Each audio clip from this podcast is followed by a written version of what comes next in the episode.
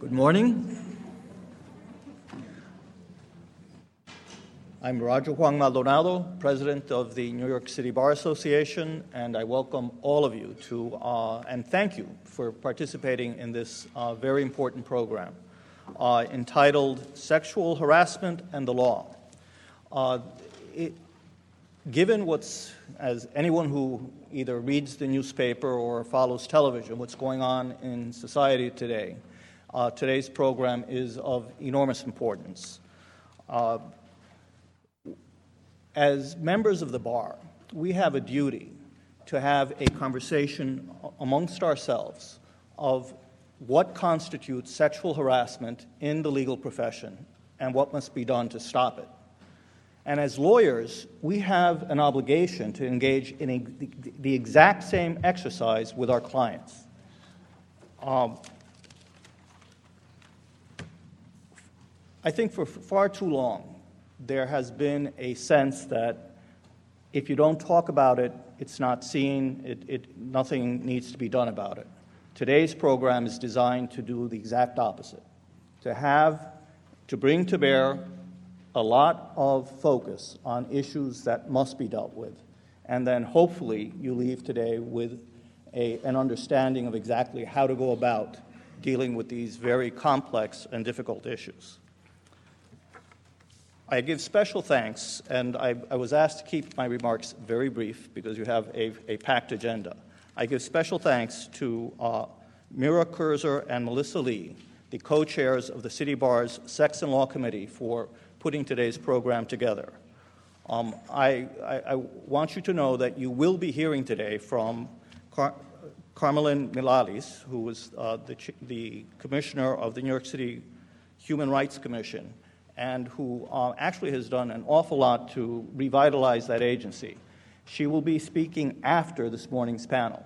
Um, I would normally, in introducing her, just really focus on the fact that we are particularly proud of her, not just for the work that she's doing as commissioner and the work that she did as an advocate for many years on behalf of employees' rights, but because she also has served as a member of our executive committee here and has uh, chaired our LGBT committee. Um, so, with that, I would like to introduce the next person to begin the panel. And please, I hope today's session is very productive, very energizing. Take care. Good morning. My name is Cynthia Lowen. Uh, can you tell me, are the mics on? No. I may have to push it. Oh, wow, look at that. Okay we're, we're on a real upward trajectory already. Um, my name is Cynthia Lowen, and I am a documentary filmmaker and the director of a film called Netizens about women and online harassment that uh, just uh, came out recently at Tribeca, and also uh, the film, I'm a producer of the film Bully, which came out a few years ago. And I will be moderating this uh, fantastic panel. Um, so I'm going to first introduce everyone, and I would encourage you to look in your guides for um, more in depth biographies of all the incredible work um, that the women sitting up here with me today have done. Um, Carrie Goldberg is a victim rights attorney based in Brooklyn. Her law firm, C.A. Goldberg PLLC, fights for victims of sexual assault, blackmail, and stalking online and off. Andrea Johnson is a senior counsel for state policy at the National Women's Law Center, which houses the Time's Up Legal Defense Fund. S. Jeanine Conley is a trial lawyer and shareholder, shareholder at Littler Mendelson, representing a wide array of companies, both global and domestic, in employment related disputes and workplace investigations. LaDonna Powell has had a career in the security and law enforcement industry for over nine years. After experiencing severe harassment at JFK while working as a security guard, LaDonna has come forward in hopes that it inspires other women without a red carpet and golden globe to feel safe to speak out for their experiences of sexual harassment. And Elizabeth S. Saylor is a partner at Emery, Celli, Brinckerhoff, and Abady LLP and has litigated civil rights and commercial matters for over 15 years and has extensive class action experience. So this morning, um, You know, I think we all have have experienced a watershed moment um, in the past year and in the past several months, and I wanted to open by looking at what has happened in terms of the Me Too movement and the Time's Up movement in experiencing and witnessing the power of story to catalyze change. And so, for starters, I wanted to, to open up by asking each of the attorneys sitting at the table how, at this really kind of unique moment in time, how have your practices been impacted by the Me Too and Time's Up movements? And you can sort of jump in as you feel inspired. Hi, I'm Jeanine Conley, and um, as mentioned, I am defense counsel at um, a firm called Littler Mendelson. Um, I have definitely seen a change um, uh, in uh, in light of the Me Too movement, and for me in particular, um, I've seen a definite increase um, in the number of cases that I have um, involving sexual harassment and the reporting um, that has gone on in a lot of companies. And rightly so. We're in a time where women, um, in particular, and some men, but predominantly women, are feeling more empowered and emboldened um, to speak up. I think a 2015 survey of women, um, one in four women between the ages of 25 to 34, said that they had um, been sexually harassed at work, and it was less than 50% of them that had actually reported it. I think that's very different today.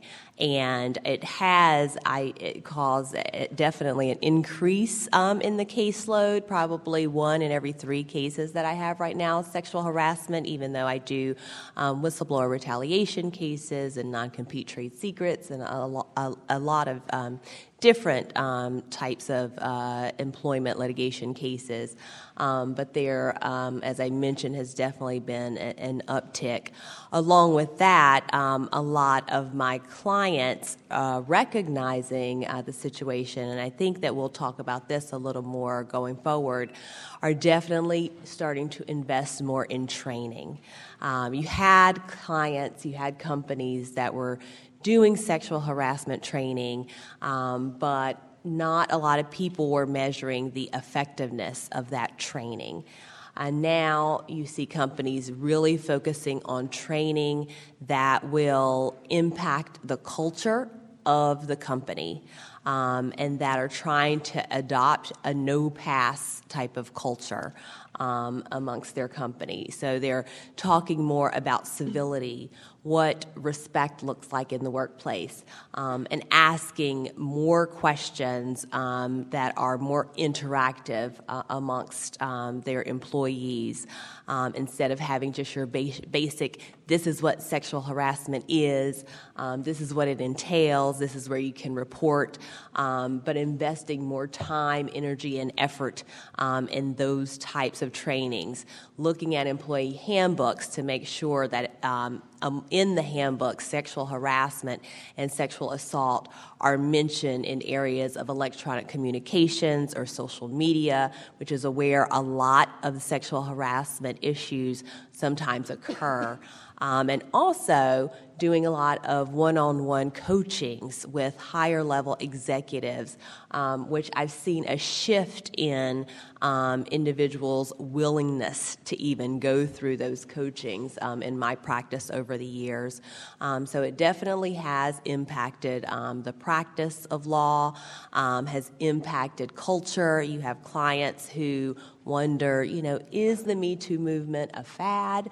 And I explained very clearly no, it is not a fad. This is a huge cultural shift in companies and in some industries um, with regards to um, sexual harassment claims.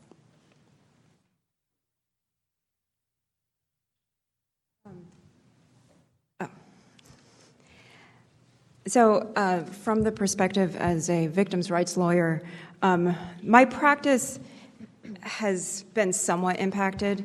Um, I've, I've, been fighting against powerful defendants and, and pervs since the firm was created, and Time's Up hasn't changed that.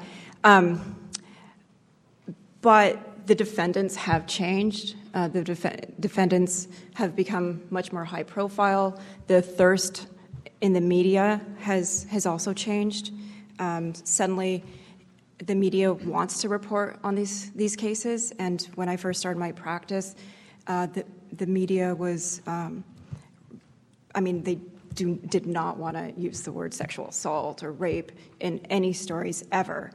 Um, but I, I think also it's just like everybody's watching now. And one of the things um, that I've noticed is that this is a historic moment, not just for um, victims and uh, victims' rights lawyers and, and employment lawyers, but, but it's also a historic moment in some ways for the, the other side, the, like the criminal defense attorneys, who now may use Time's Up as a defense and, and might say things like um, their client is being tried by a movement or that um, the criminal case is the result of pressure from a movement. And that's something that hasn't played out yet, but um, you know, as, as cases move forward, it, it well could. Uh, two other ways it's changed is that um, the statute of limitations has become a bigger problem because uh, people are coming to me and, and their assaults maybe happened 20 years ago instead of in like in the past it's been um, pretty the, the assaults or the harassments usually pretty recent when they come to me. And so the, the tools that we have available are different.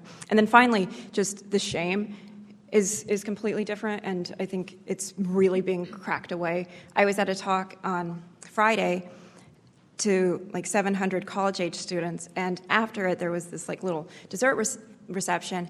And it was really amazing how many students came up to me and just were really open about their own um, really traumatic experiences and that never would i mean that never happened before and so i think people just aren't, aren't they're not ashamed anymore and the shame has shifted Yeah. Great. So I can say at the National Women's Law Center, it has been a whirlwind uh, few months. So the National Women's Law Center, we're located in D.C. and we've been working for 45 years to advance and protect protect women, women's and girls' uh, equality and opportunity. And we're, we work on championing policies and laws that help women and girls um, achieve their potential throughout their lives. So that means at school, at work, uh, at home, and in their communities. And we work through the courts. Uh, we do litigation. We do some impact litigation. Um, we also work through state and federal legislatures to advance policies, and that's a lot of the work that I do as senior counsel for state policy. Um, and I'll say on the policy side, we've seen a dramatic increase of federal and state legislators reaching out to us and wanting to do something to really um, harness the energy of this Me Too movement to strengthen our sexual harassment laws because there are so many gaps in those laws. that don't cover a lot of people that are the most vulnerable. And it's really exciting to see legislators stepping up and say, we want to make change. Um, we want to, to help, and what can we do?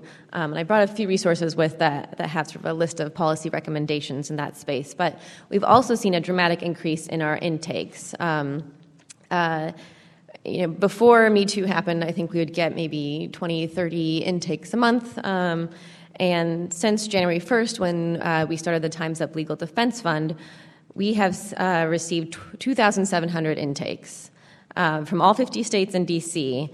So, folks seeking legal assistance, um, and that's just a dramatic increase. Um, I'll talk more later about the, the Time's Up Legal Defense Fund. Um, but it's, it's been, yeah, a whirlwind moment. Intense and, and you know working with policymakers to make sure that the change that we're putting in place is thoughtful um, doesn't have negative un- unintended consequences because that's often a concern in this moment when so much you know people are trying to capitalize on this moment um, to make change Um, since the Time's Up movement, I've definitely seen a lot more women that are willing to come forward and companies that take the harassment much more seriously. But despite that, I've seen for women that work at smaller companies, companies that aren't able to make that aren't going to make the news probably, and women that are running paycheck to paycheck, there's still a lot of hesitancy to come forward because they can't afford to miss one paycheck during the time it takes to litigate a case or even during the time that it takes to settle a case pre filing. So I think the Time's Up movement and other efforts to help low income women, women that aren't going to make the press because of their story, is critically important because while women are a lot more likely to come forward now and a lot more willing to even speak to the press, I, there is still a lot of hesitancy, particularly, as I said, among low income women.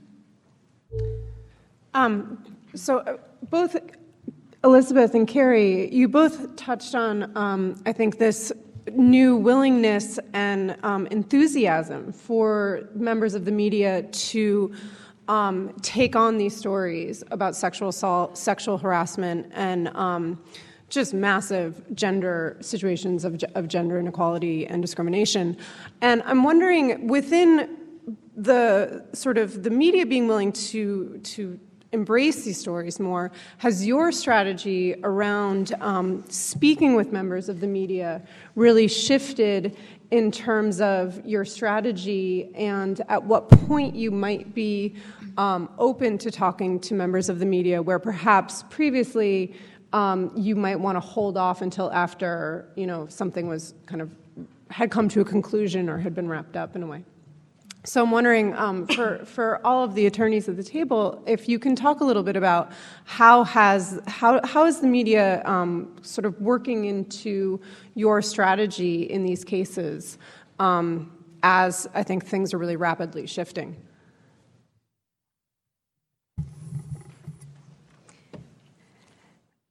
So it's it's so it's such a complicated situation with with the media because, um, you know, and it's it really depends on whether it's a civil case you're working on or a, a criminal case, because, I mean, all these so many of these cases like they the media wants there to be press conferences and they want to hear from the, the victims and, and the lawyers and um, it's not appropriate um, 99.9% uh, of the time.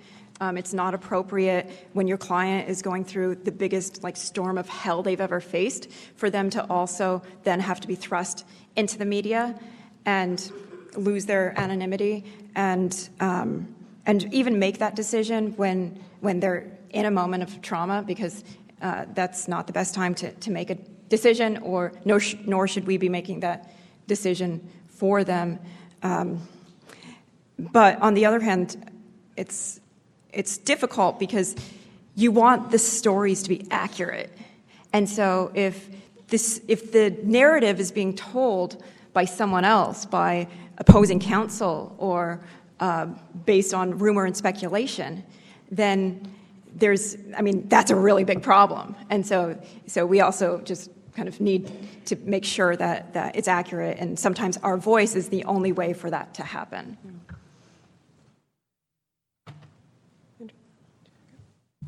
Um, so I'll say that the media has been, um, I mean, as you mentioned, a large part of the reason we've seen so many people coming forward uh, to to share their story, and it, it's made a big difference. And you know, we hear from women who say, you know, I'm sitting at home, kind of deciding whether or not to call a Times Up Legal Defense Fund, and then I heard Gretchen Carlson's story, or I heard uh, um, Harvey Weinstein Weinstein survivors speak up, and I decided, you know, I could. And and the media has been highlighting these stories and the fact that our employers are increasingly responding and actually holding harassers accountable, and highlighting those stories has shown women that they're being believed in a way that they weren't before. Um, and women see themselves in these stories and they, they feel less alone and they feel more empowered to, to take action like others are doing. But I think it's important to highlight that um, there are voices that we're only just beginning to hear uh, about in the media. For example, stories from the disability community and the harassment being faced there, or um, immigrant community and, and folks who don't speak English as a first language. And it's all the more important that women of color, LGBTQ folks, uh, immigrant stories, low wage worker stories, that they are being highlighted in the media so that these folks can see themselves as well um, in the people coming forward and that they can feel like they have a community behind them and that they can seek help. And so the Time's Up Legal Defense Fund has now started a series of um, outreach grants, uh, which I can speak about later, to help make sure that folks in the low wage worker community, um, immigrant community, are hearing about the Time's Up Legal Defense Fund, uh, that they can seek help, and they're hearing from their community members that they trust about this information. And so that's really important. And I'll just add also on the policy side, we're seeing that the media can really help broaden the impact of uh, both legal cases and policy change. And, and talking about, there are a lot of movement right um, with uh, in October around non-disclosure agreements and policies around that. And a lot of attention around that, a lot of attention around forced arbitration as well as an area of policy change. And you know maybe one or two states are working on that, um, or there's one bill in Congress, but there's been a lot of media attention around that. And now we're starting to see companies speaking up and voluntarily changing their policies in those realms. And I think um, the media has a large role to play in make, making that happen. Um, obviously, from my standpoint, obviously from, from my standpoint and most of my clients' standpoint in terms of strategy related to media, it's to stay out of the media. Um, and so um, one thing, though, that we have been focusing on with clients, uh, with those that are defense counsel, is not waiting till the house is burning down to really get on top of um, press releases and um, having, um, you know, thinking about that um, prior to um, something actually happening. Um, and I, I, agree with Elizabeth, a lot of smaller companies actually feel like they don't necessarily have the resources um, to deal with that. And I think your point was a little different. But in terms of the smaller companies, um, some of them don't have the resources to deal with that. But we um, have seen those. Uh, companies still end up in the media and they're not quite sure how to react and how to, how to actually deal with that. Um, so, a lot of what I have helped my clients do is to really calm down, take a step back because you really need to think about what those um, what situations you do want to respond to and what situations you don't. And that's a you know a big consideration um, whether to respond or not um, that companies need to be making. Um, and once you do decide to respond making sure that you have a very well crafted um, message that you are um, getting out there. So my strategy is is generally around let's prepare and make sure that we're prepared um, for things that do end up in the media um, and really taking the time to really think through um, once um, you do end up in the media. And I will say that one thing that I've seen that has been quite interesting that I think, you know, Carrie mentioned as well is claims coming um, that happened years ago and how to address those. And I think it's so important um, for companies to address those, not just because um, they are years old, not to even take those into account. And one of the reasons you have to think about that is because it could also end up in the media as well. So the media attention, I think, has definitely had an impact and um, has significantly had an impact, I think, with, with, with regards to the legislation that, that has come out. And we've had to really um, uh, educate our clients on that as well. The Me Too the Me Too movement has taught us the real importance of the media. I think the media attention has changed uh, how people look at sexual harassment more than years of litigation have. Uh, the litigation obviously is very critical, and the litigation often helps move the press and is creates a press story. But I, I think we need to think more about how to use media, when it's safe to use media, you know, it's obviously very dangerous to have your client speak at length when there's ongoing litigation. You know, they're going to be later questioned on anything they say, any small inconsistency. And obviously, as Carrie spoke about, people often are going through large trauma at this time. There, often I see a lot of people with severe mental health issues going on. And so putting them before the media is not going to be a good idea. But for women if, that are comfortable, if you speak to them, if you explain the real consequences of going to the media, then I think it can be very powerful. Uh, one example I have is uh, my client, who's wonderful client, LaDonna Powell, who's here. Um, and she came to me and was talking about her experience working at JFK for Allied Security, which is the largest security company in the country, and the severe harassment that she faced there. And one of the first things I said to her is, you know, what we usually do is we write a detailed demand letter and we send it to the other side, and these cases are usually settled out of court in mediation without ever seeing the light of day. And what she said to me is, but then is the culture going to change? What she, what LaDonna really wanted was to change what was going on at JFK. And given that that was her um, goal and that and after talking to her at length, she decided to speak publicly. And when we filed, she went on the local news. And as a result of that, we got dozens of people that came forward that also had experienced harassment at JFK. So the, her speaking up helped the case in that way, and that we got a lot of witnesses from that.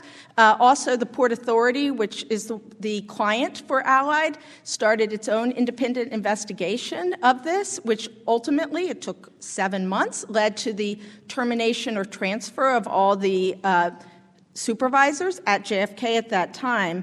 Um, so I, I think LaDonna's willingness to talk to the press made, has made a huge difference. And I urge everyone um, to listen to last week's This American Life. They get, did a hour special on LaDonna and how she tried to change the culture at JFK from within, and then when that failed through a lawsuit. And I think LaDonna is now going to tell us, you know, briefly about her story and why she decided to go to the media and how she fought back.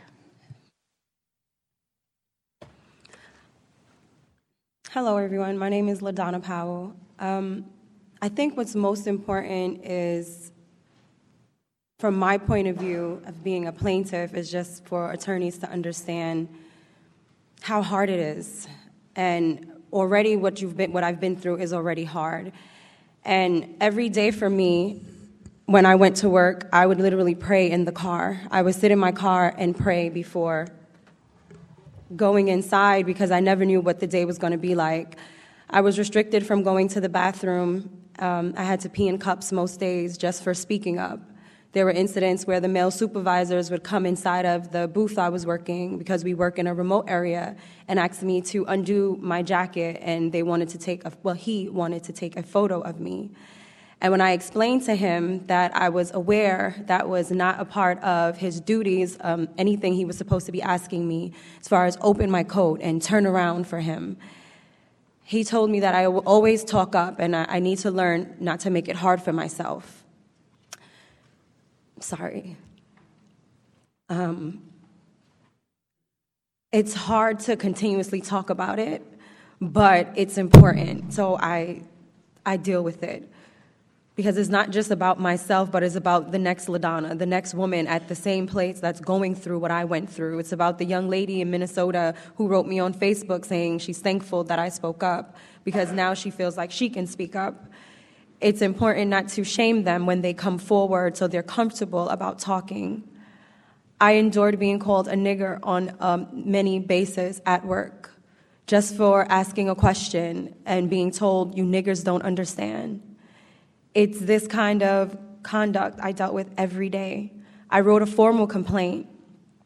I hand delivered it to human resources and to management. Nothing was done. I was told, you know how he is, we'll talk to him. It was basically like the good old boys club. Everyone's friends, and I'm on the outside looking in, being treated and objectified by them. I would come in, and then I started hearing stories from the other workers. And it's not, it was like I could kind of take them doing it to me. You know, I started thinking that, you know, you're tough, talk back, curse them out, write him up, write him up, nothing gets done. What, where do I go from here? What do I do? I start elevating myself, I start reading, educating myself. I end up getting a promotion, and I end up what I like to call it the lion's den, working directly next to the man who was objectifying me and degrading me daily. And I thought it would get better because I elevated myself, but it didn't get better. It actually got worse. And I kept thinking, like I tell everyone, everyone has a boss, and now his boss was to see me as his equal, and it didn't work that way. His boss was one of my main offenders, and he would make comments about my body, and I'm sorry.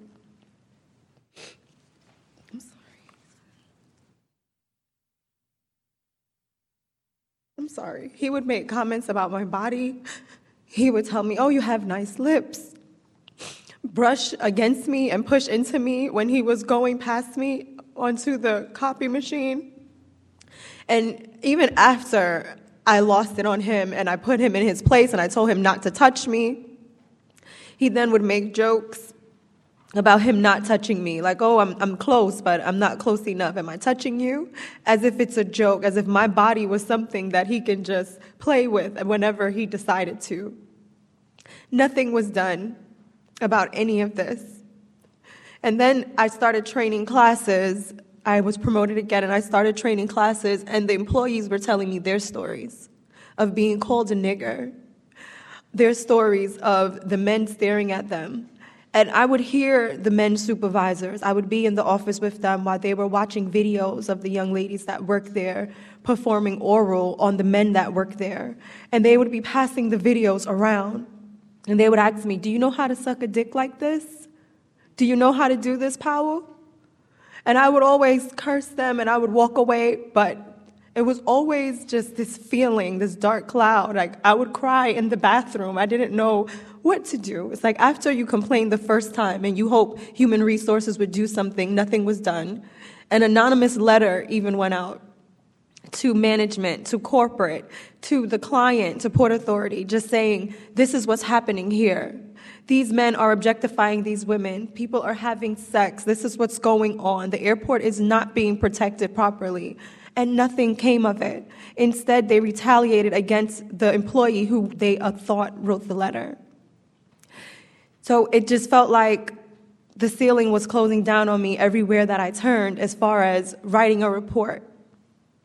Coming forward, you speak up and then you're retaliated against. I would hear them doing things to the other workers, the same thing they did to me, not letting them go to the bathroom, no bathroom breaks or lunch breaks, just because they talk up. It was very hard, but I know that we are still in litigation and the media is a tool because it's important. It's important for these women to understand that they should be able to speak up.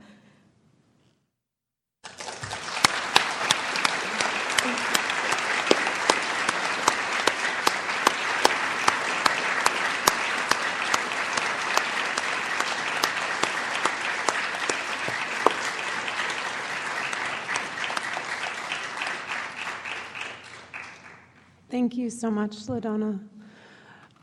I think that this, um, that LaDonna's statement really leads into this question of, you know, when there's such a massive breakdown in all the systems that are supposed to protect employees from harassment and di- discrimination, um, when all the channels are gone through that are supposed to provide safety, um, and yet, the people who are trying to protect themselves and protect other people in their workplaces and in their environments are then targeted.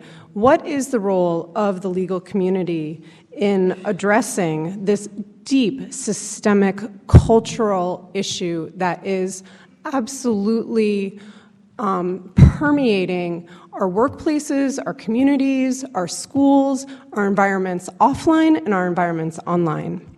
Um, and so I wanted to start with um, Andrea asking you a little bit about the Time's Up Legal Defense Fund. And I'm wondering if you can just tell us a little bit more um, about what it is, what are the goals, um, how are you seeking to achieve them, um, and, and talking about some of the challenges in taking on really massive corporate giants like Walmart, I think is one of the, the first um, big cases that, that you're, you're going, going for. Um, so if you can just tell us a little bit about, about what it is and, and you know, what lies ahead when you're going up against a company with just, just so much money behind them. Yeah, so I want to start by thanking uh, LaDonna Powell for sharing her story. It's because of the bravery of women like you that the Times Up Legal Defense Fund was started. Um, I'll just take a step back quickly and say that uh, a lot of this actually started in October of last year um, after the new administration came in, and we quickly started seeing extensive and unprecedented attacks on women's rights. And at the same time, it wasn't clear how agencies responsible for enforcing our civil rights would be uh, interpreting them or if they'd be enforcing them. So we realized that it was really more important than ever to have a mechanism that would connect individuals seeking to enforce their civil rights with the private bar. And so, actually, in October of uh, last year, the National Women's Law Center launched, launched, what we call the Legal Network for Gender Equity to help connect individuals who are experiencing sex discrimination on the job, at school, and in the healthcare system with legal information and attorneys willing to take on these types of cases. And I have left some information out in the hall um, about the Legal Network. And just quickly, the attorneys participating in the legal network agreed to provide an initial pro bono consultation to individuals seeking legal assistance um, to whom we provide an attorney's name and contact information.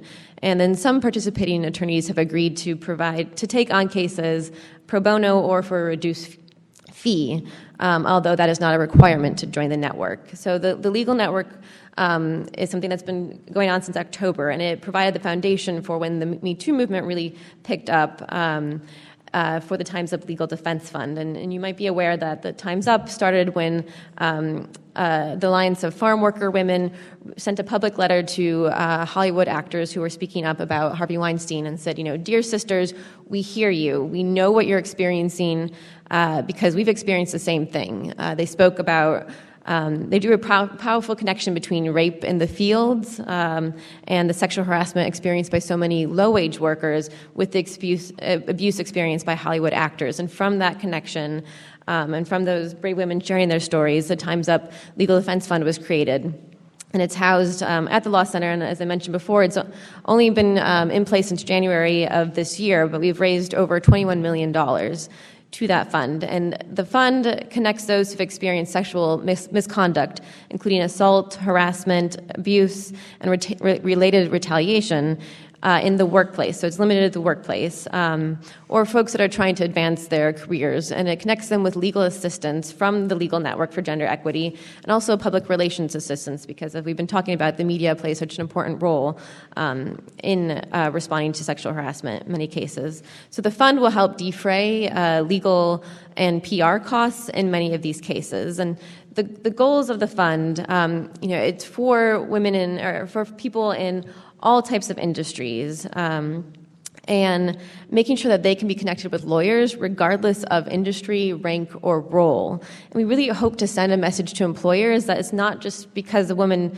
just because a woman doesn't have a lot of money or connections, that doesn't mean someone isn't going to stand up for her.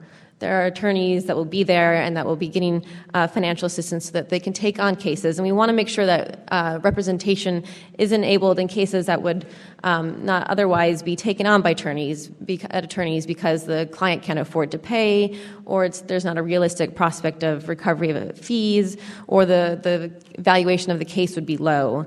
Um, so that funding is there to help make sure that attorneys can take on these cases. And we're really as I mentioned, it's for folks in, in all industries, um, all income levels, but we're really focusing on low income women and people of color. And two thirds of our intakes thus far have been um, from people who identify as or self identify as low income. One third have been from people of color, and about 10% are from LGBTQ people.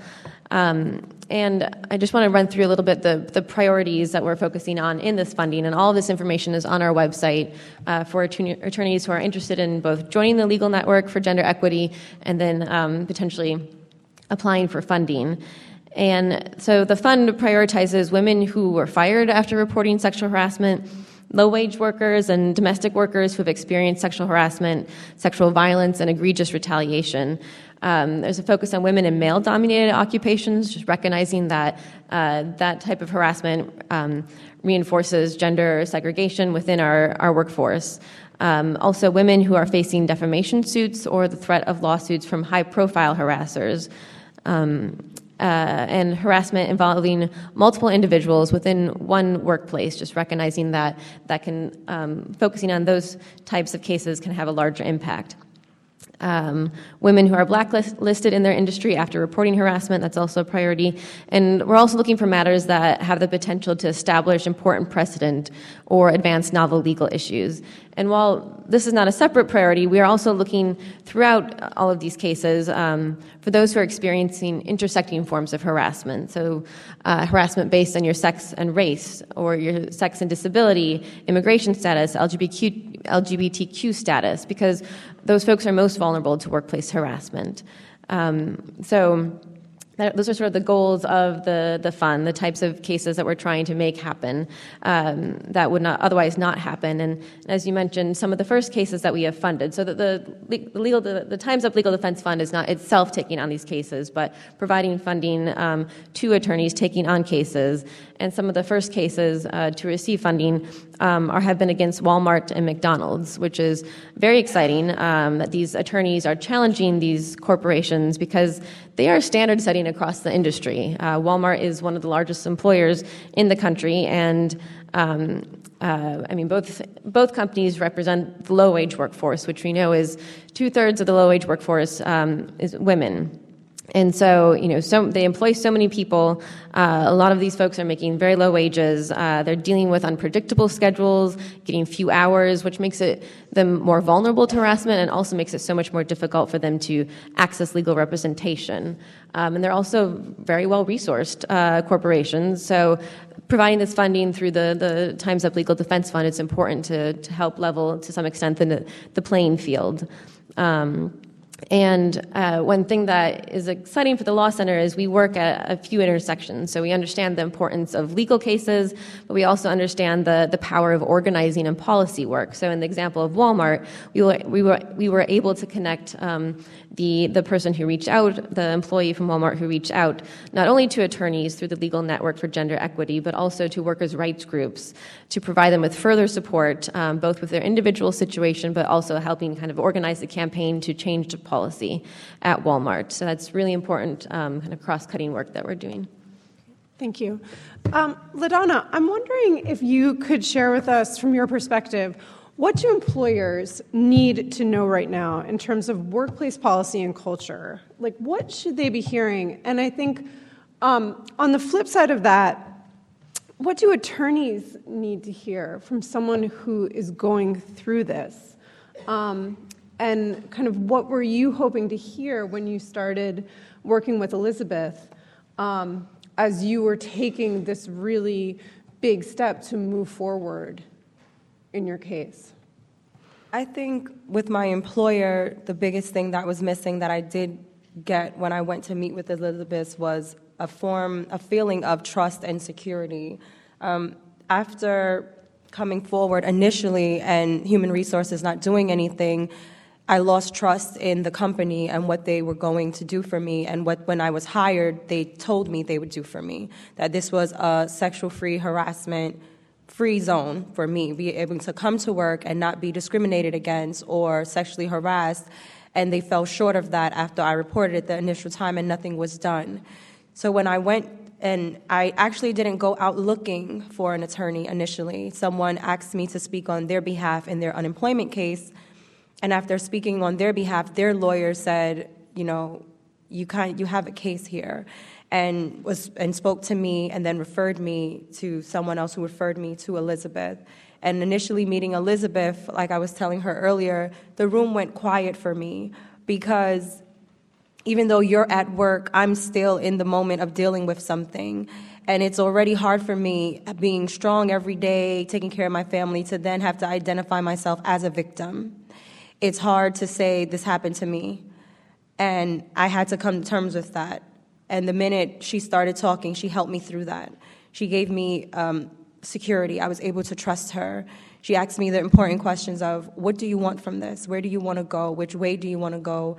And she broke down to me the process. We will send a letter, this will happen, you know, but the culture wouldn't change if I didn't do it this way. Those men would still be working there if I signed an NDA. If I took money under the table and just walked away, there would be five more LaDonnas after me, the same way there were 11 women before me.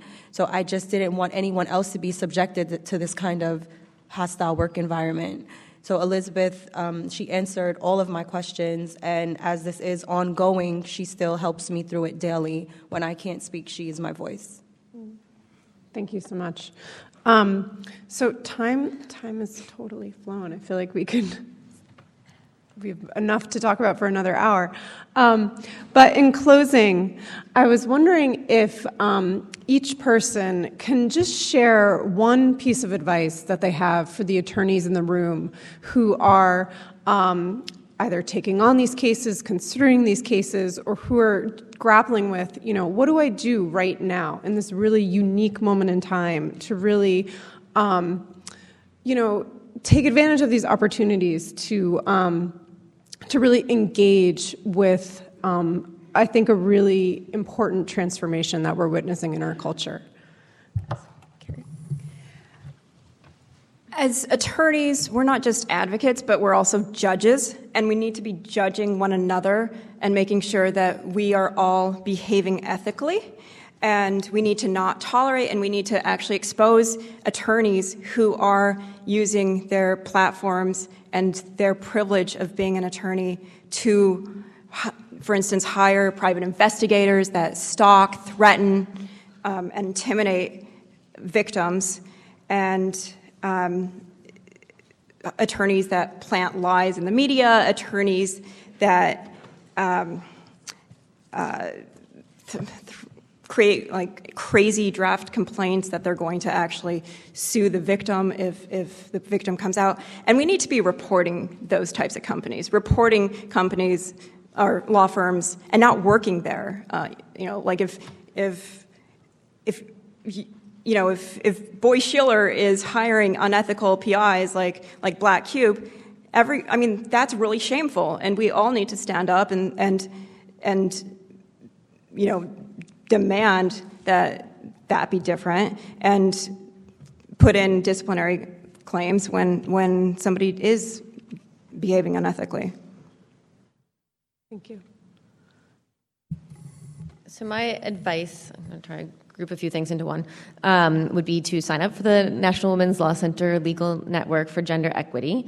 Um, and as I mentioned, the Time's Up Legal Defense Fund, which is a piece of that, is. Um, uh, starting an application process for outreach grants that would um, go to nonprofits who can let workers know how to connect to the Time's Up Legal Defense Fund and help them know their rights um, and be supported during, during the process of finding representation. So, if you know of nonprofits that would be good for that um, uh, type of work, uh, outreach grants are available, and that application is on our website now.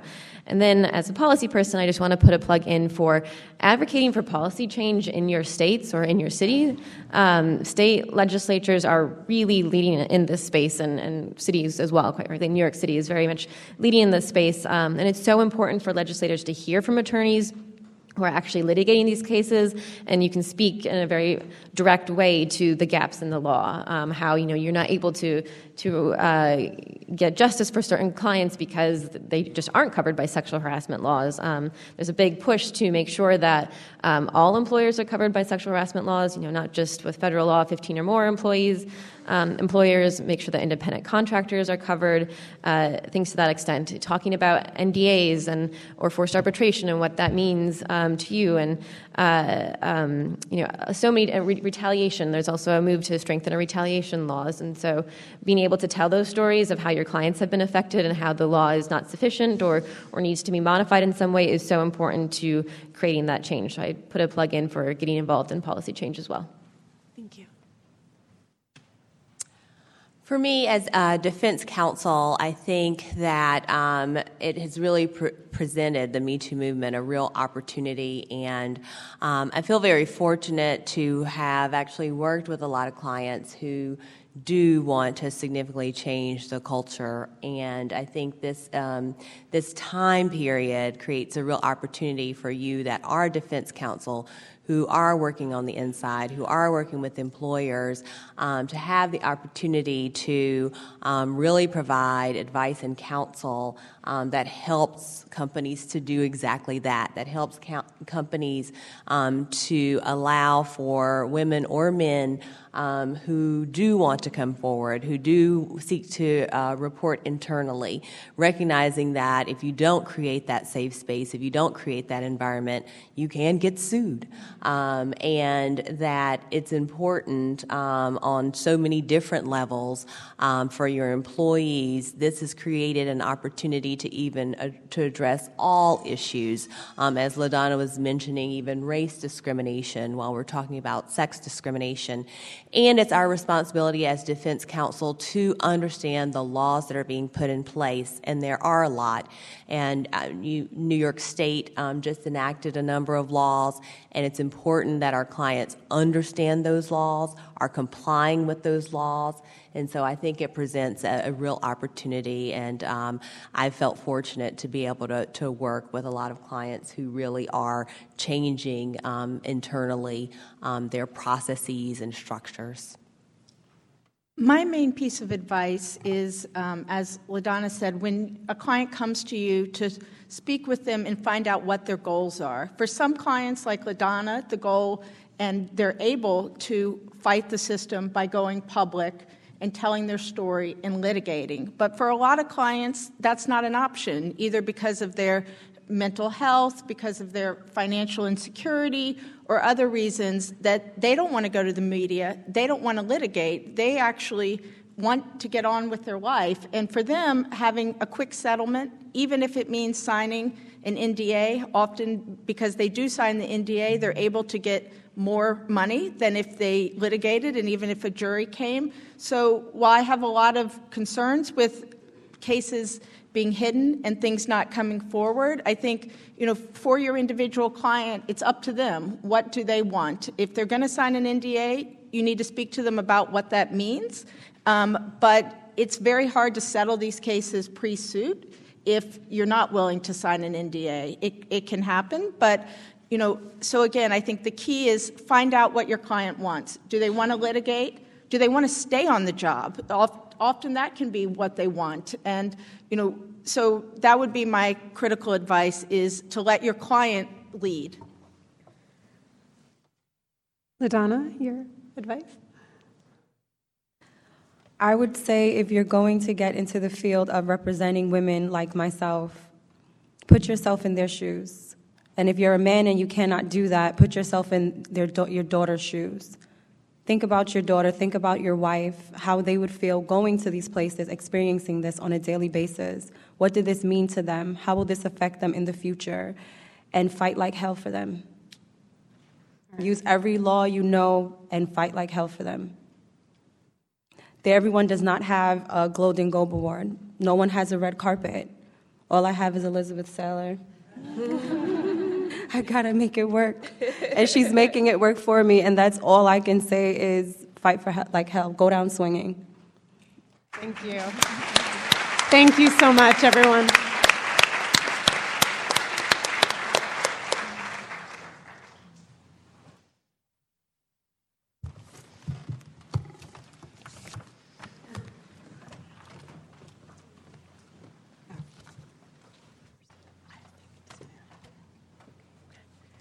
Hi, good morning.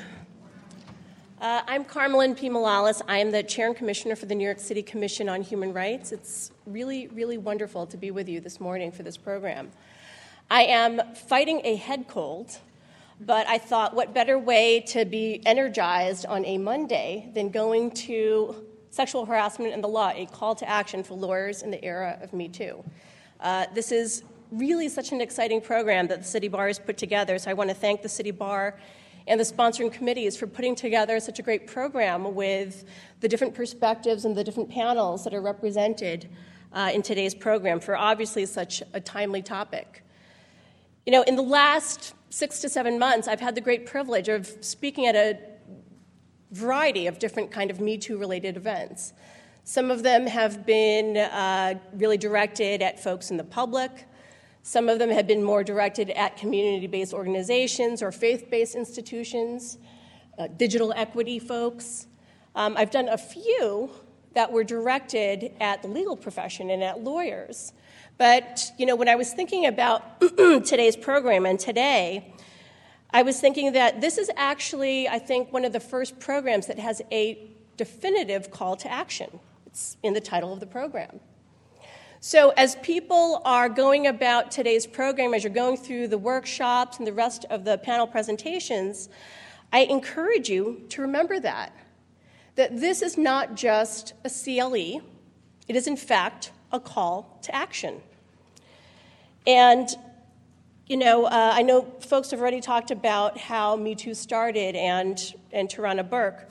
I think a lot of you probably know that Tarana Burke started Me Too several years back in 2006. And she started it really as uh, a movement, as a way of centering the narratives of specifically girls and women of color uh, who were victims or survivors of sexual assault and violence. And, you know, in October of 2017, just days after the first allegations of sexual harassment had come out against Harvey Weinstein, Alyssa Milano, she kind of resurrected the Me Too hashtag. And she kind of reignited it and created the viral moment, I think, for Me Too. Um, you know, anyone, anyone who's heard Tarana Burke speak about the Me Too movement, how many people here have actually seen or heard Tarana Burke speak about the Me Too movement? she speaks about it very personally. And over the last few months, uh, she's talked about how it's been a very short and intense period of time. I've heard her talk about it when it was like two months out, when it was three months out. We're now at about six or seven months out, so it's been a really short period. And a lot of things have happened during that time. There's certainly been a lot more uh, uh, prominent folks coming out, both about their own stories, their own Me Too stories, as well as allegations of, of uh, sexual harassment and sexual assault against folks in media, in politics, in academia, in the arts, etc.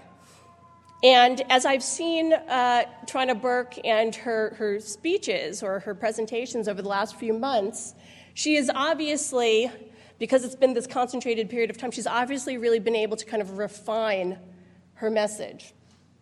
But I think one of the constants of her message is that Me Too is, in fact, a call to action. There is action required if one is hoisting up the Me Too flag. And uh, I will say, at the Commission on Human Rights, at the City Commission on Human Rights, you know, two months out of that viral moment, so in December of 2017, we said, okay, how are we, as the city agency responsible for for enforcing the city's anti discrimination and anti harassment laws, including its protections on sexual harassment, how are we responding to Me Too in this, in this call to action? What is our response? And so part of our response was to put together a citywide hearing on sexual harassment. One of the things that we noticed was that a lot of the, the narratives coming out at that particular period of time, they were not consistent with a lot of the narratives that we saw at the Commission on Human Rights, that a lot of, I think, the practitioners in this room know to be the reality of everyday experiences, experiences, unfortunately, like LaDonna's. And we wanted to make sure that those narratives were coming out as well. So we had people testifying. Some of the folks here I know also testified at the hearing, and I thank you for that. But we had advocates and workers and, and other folks coming up and testifying about being in the construction industry, being in the security industry, being in the modeling industry, being in academia, being in tech, more of the narratives coming out, being uh, LGBTQ and being sexually harassed, being a low wage worker and being sexually harassed, how it felt to be really one of the most vulnerable sectors or people prone to sexual harassment because people lived or worked at various different intersections. Uh, and I'm hoping that if you haven't already, some of you will be able to take a look at the report that came out of that hearing, because again, a lot of what is in that report was not just the recommendations and the narratives that came up during the hearing, but was also continuing this call to action.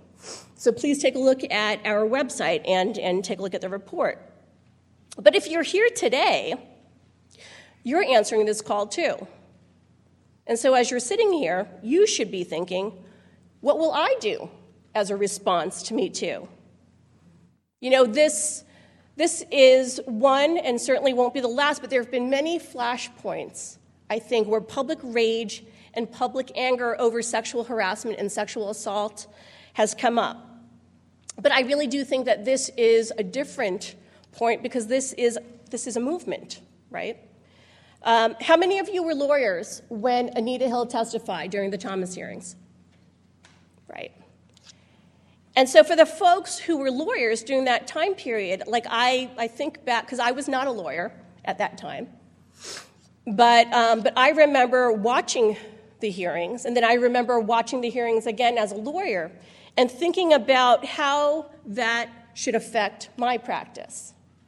And I wonder for those folks who were lawyers during the time of those hearings how it, in fact, affected your practice, if it did, in fact, affect your practice. And so, if you're here today with this call to action, I hope that today you will consider how this program and how Me Too as the movement should affect, should impact the work that you do, regardless of where you sit, regardless of who your clients are. You know, and I mean you specifically, not your firms necessarily, not your organizations, but you personally, because you are the lawyer that is sitting here today. And if you will, it's still the morning, humor me for a moment and uh, get yourself into just right now a quiet moment of Zen. Close your eyes if you need to. And I want you to think to yourself, what am I going to do to address sexual harassment?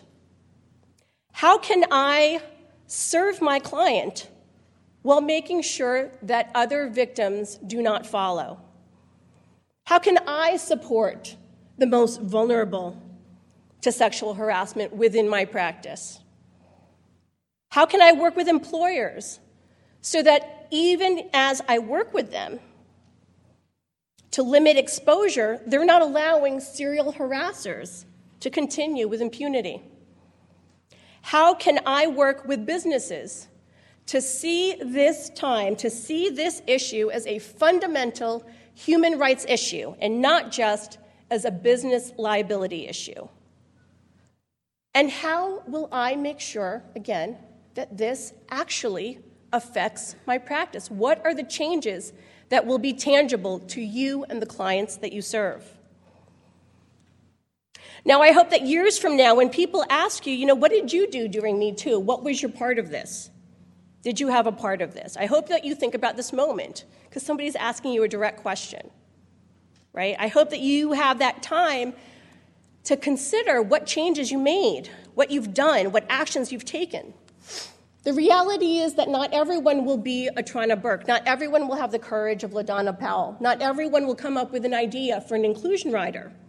But certainly you are all lawyers and you all have actions to take.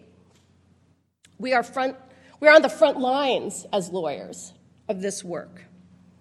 And I have to say, I hope you feel it because I definitely feel it. It is such an exciting time to be a lawyer. Lawyers are heroes again. We are not just the butts of jokes, right? We are heroes again. We are fighting for the most vulnerable. We are fighting for the rule of law. We are fighting to make employers more responsible. We are fighting to end sexual harassment. And so I want you to continue thinking about how you respond to this call to action throughout the day. And I also want to say it's really exciting for this call to action to come from this bar association. I told Maria and Brett that whenever the city bar calls, I try to move around my schedule to answer the city bar's call to action. Because this is also an exciting place that really thinks about what it means to be a lawyer. In fact, I took a look at the mission statement of the city bar, and the city bar's mission statement is to equip and mobilize the legal profession to practice with excellence, to promote reform of the law and uphold the rule of law and access to justice in support of a fair society and the public interest in our community, our nation, and throughout the world. So, today, as you go about your day, as you follow up with your practice, as you look at your notes in the days or the months to come, continue talking to yourself, to your colleagues, and asking yourself, how are you going to work towards that? How are you really going to work towards that? How will we live up to what is expected of us as lawyers? Thank you.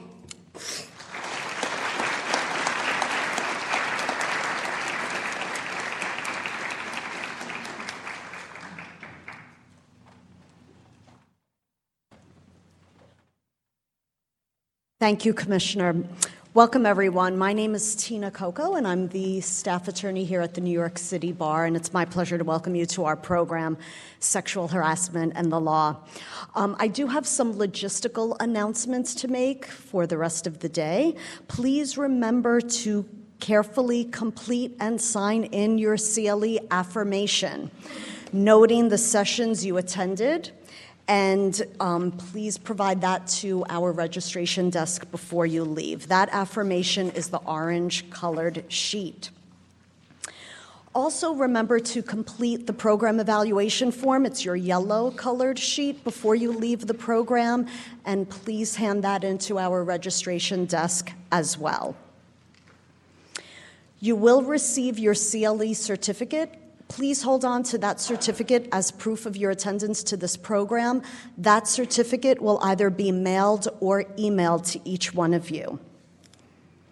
Also, note that all of Track A breakout sessions will be held in this room. Track B breakout sessions will be held in the City Bar Training Center, which is located on this floor to your right through the hallway out these doors. Our plenary luncheon will take place in the reception area that is directly outside the doors. You should have received an emailed survey. Um, if you do not have your email or if you haven't answered the survey, the link is on, on our screen and the survey results will be discussed during the luncheon plenary. And now I'd like to take a moment to thank and acknowledge our sponsoring committee, the New York City Bar Sex and the Law Committee, co chaired by Mira Kurzer and Melissa Lee, as well as our co sponsoring committees, the City Bar Justice Center Anti Harassment Project, Education and the Law Committee, Enhanced Diversity in the Profession Committee, the Labor and Employment Committee, and Women in the Legal Profession Committee. I hope that you all enjoy the program, and if you do have any questions, please see me and see our staff at the registration desk.